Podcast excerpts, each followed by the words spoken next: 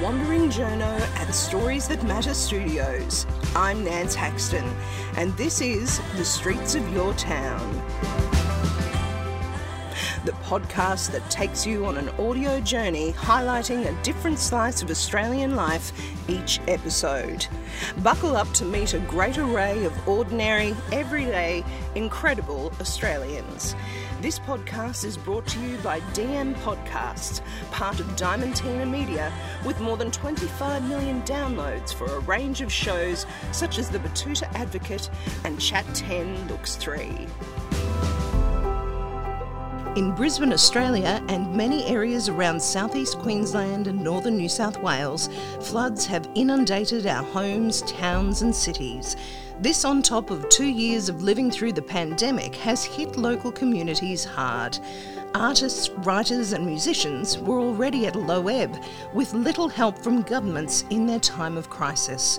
So, this week on Streets of Your Town, we speak to author and proud Wiradjuri woman Anita Heiss, who is a special guest of the 60th Brisbane Writers Festival coming up in May.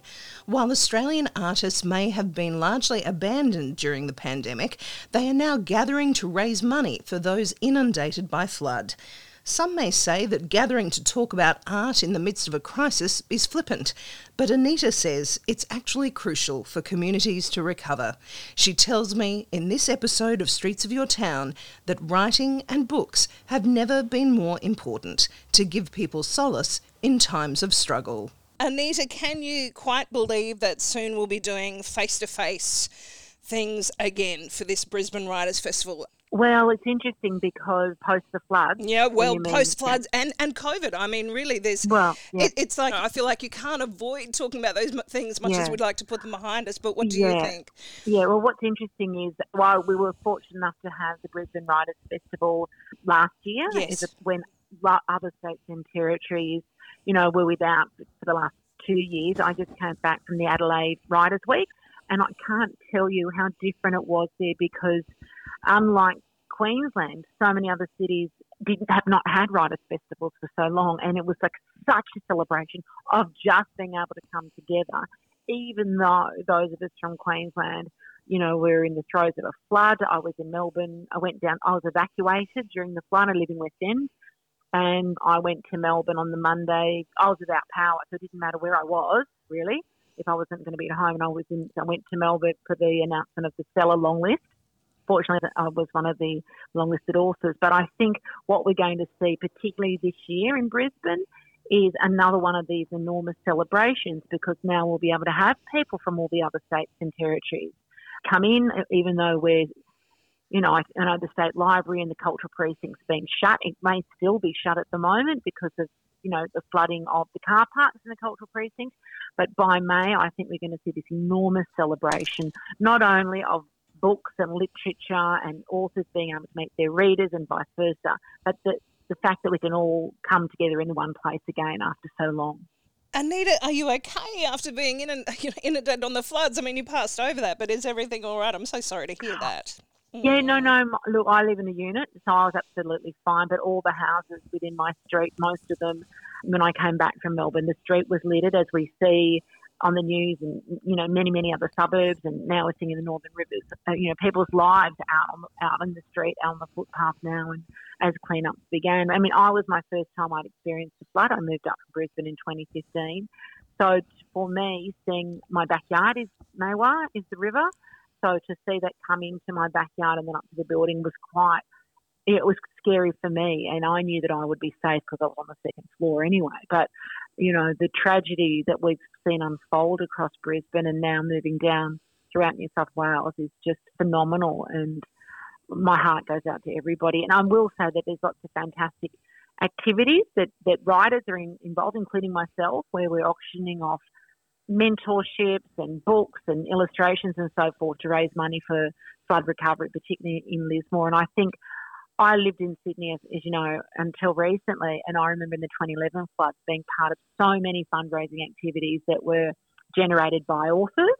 And I think that's one of the strengths in our community that we, in the writing community and the publishing community, we come together in those times of when the community needs us. And, and I think most of us want to be able to do something, but what can we do So if we can just raise some dollars, and that's that's something practical as well. It's that underrated aspect of the arts again, isn't it? In these times yes. of crisis, whether it's pandemic or floods, uh, Absolutely. To, to, unite people after that, to give some hope. Is that really the role of of books and a writers' festival at this time? I think it's an aside. I don't know that, that we, we all set out to do that. I think it's just part of the creative industry and the creative process that we are creative in the ways that we can bring people together.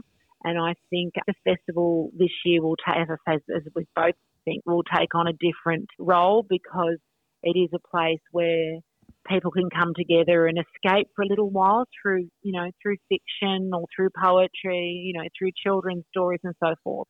And also be around like-minded people with visions of the, for the global village that we live in. I mean, we're also seeing what's unfolding in Ukraine, another travesty, and I think there'll be plenty of conversations on panels about how we can see the world through through through different lenses and through perspectives that can hopefully make more people more empathetic to what's happening outside of our own, you know, circles.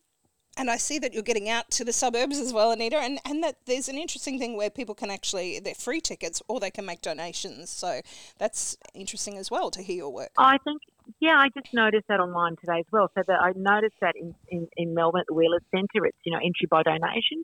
So that means for those people who can afford to pay twenty dollars or fifty dollars, that's great. But that now will cover it for people who you know who don't have that capacity. And I think that this is a wonderful opportunity because it means nobody misses out. And in some of the bigger festivals where ticketing is quite expensive, it does limit people being able to attend one or more. So I think that's a great initiative. I think that's the first time the Brisbane Writers Festival have done that. And I'm hoping that um, I'm really looking forward to getting out to the libraries, you know, taking out to the regions, because there's also this expectation everywhere, um, in every state and territory, that we need to, everybody has to come into the capital city in order to engage and to participate and have some fun and be entertained.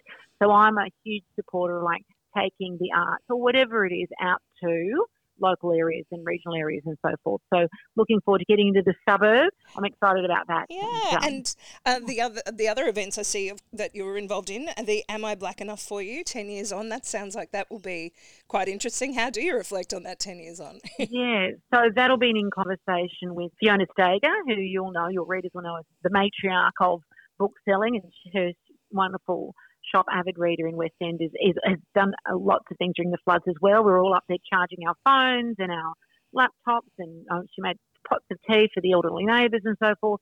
So we'll be doing in conversation because in the last ten years, you know, since the original edition of Am I Black Enough You came out, we've seen. I mean, I've started learning my traditional language. We have seen obviously life in a pre and post COVID world, and and how we navigate that as authors, but just as individuals in society. We've seen the Black Lives Matter movement um, that had been going on for three decades in Australia, but of course became more prominent with the very public death of George Floyd in Minneapolis in 2020. And, you know, in Brisbane alone, I mean, I marched with 36,000 other people on that massive march. We've had a renaissance in First Nations writing. And so I talk about, I offer 20 specific reasons on why I think readers should be engaging with black literature in Australia. We've seen Cathy Freeman become one of our, you know, nation's darlings, and it's been two decades since she won gold. But at the same time, we've seen another Australian elite athlete and Australian of the Year, Adam Goodes, be almost crucified in the, in the final years of his playing in, in the AFL for the Sydney Swans, twice Brownlow medalist and and trying, you know, I've tried to understand or tried to throw a bit of a spotlight on on those two sporting legends and Australians of the Year to see, you know, why the nation treated both those athletes quite differently. So I, yeah, there's been a lot going on, and we will have seen, your readers will have seen that uh, Aileen Moreton Robinson um, from Stradbroke Island, she re-released Talking Up to the White Woman last year. That was out 20 years.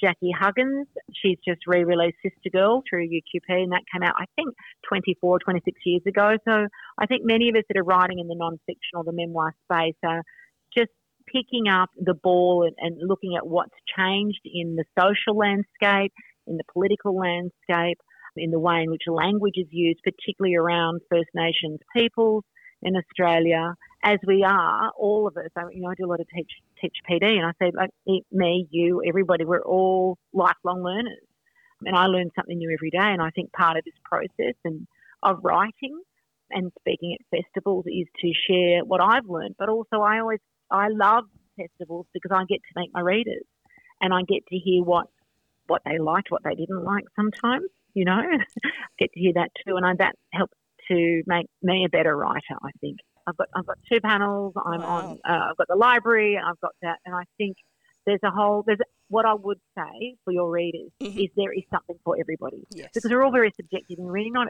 not everyone reads non-fiction. Some people just want to read, you know, some fabulous fiction that they can escape with, and and that's great. That's important. We, there should be no prescription as to what makes what we should be reading. Um, I don't buy into this literary hierarchy. You know, I wrote a chick lit for years that people thought was, you know, romance and chick lit doesn't matter. But you know what? Some of those books are best selling books, and you can. It, everything doesn't have to be uh, a challenge to us mentally we are allowed to read for enjoyment and pleasure, and it is possible to incorporate into historical fiction or chick lit and romance themes and issues and, and world politics and things that matter as well. It's about how we weave it into a story to an audience that might not want to read an academic text, for example. Well, speaking as the mother of a very sporty 11 year old, can I thank you for giving him something to read, Anita? it, oh, has been very hard at times for he just isn't interested in all the wizardry and, and whatever, but he, he loves your sporting books and, you know, oh. goes, goes to them because that's his language. That's He lives in that physical space and it just links him with that mentally so thank you so i think what it is is also like we want we want young australian boys or boys everywhere to read you know, so we need to be writing things that they're like football or skateboarding or fishing or whatever it is. It's not rocket science. You know, if we want kids to read, we've got to write things. We've got to give them stories that, as you say, that they can relate to what their world is, whether it's TV games or cartoons or comics or footy or whatever it is, we need to be writing stuff that they're interested in. And from our cultural perspective, is there anything else you you'd festival. like to add? Oh, I hope to see you at the um, festival. That would be wonderful. oh, maybe I, I, just it just seems very timely. So I have a novel that I'll be I'll speak mm. at the mm. library, Bila Yarrudhanggalangdhuray mm. and it's about the Great Flood of Gundagai.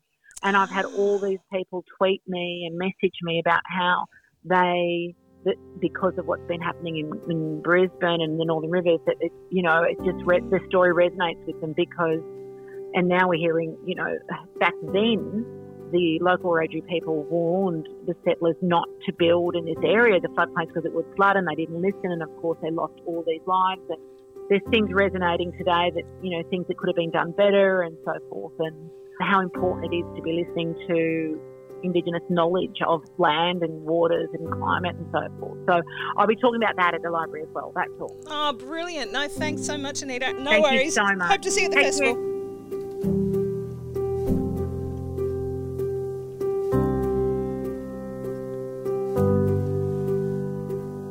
That was Anita Heiss sharing her excitement for the upcoming Brisbane Writers Festival for this episode of Streets of Your Town.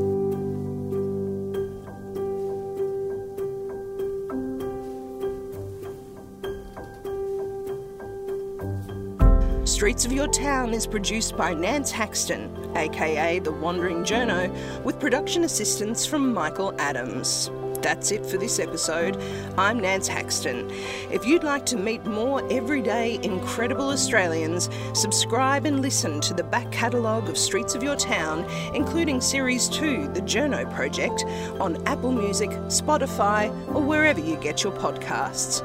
If you like what you hear, please review and rate Streets of Your Town on your podcast provider, share the show with your mates, or join my Wandering Journo tribe of supporters at the Streets of Your Town website website soyt.substack.com.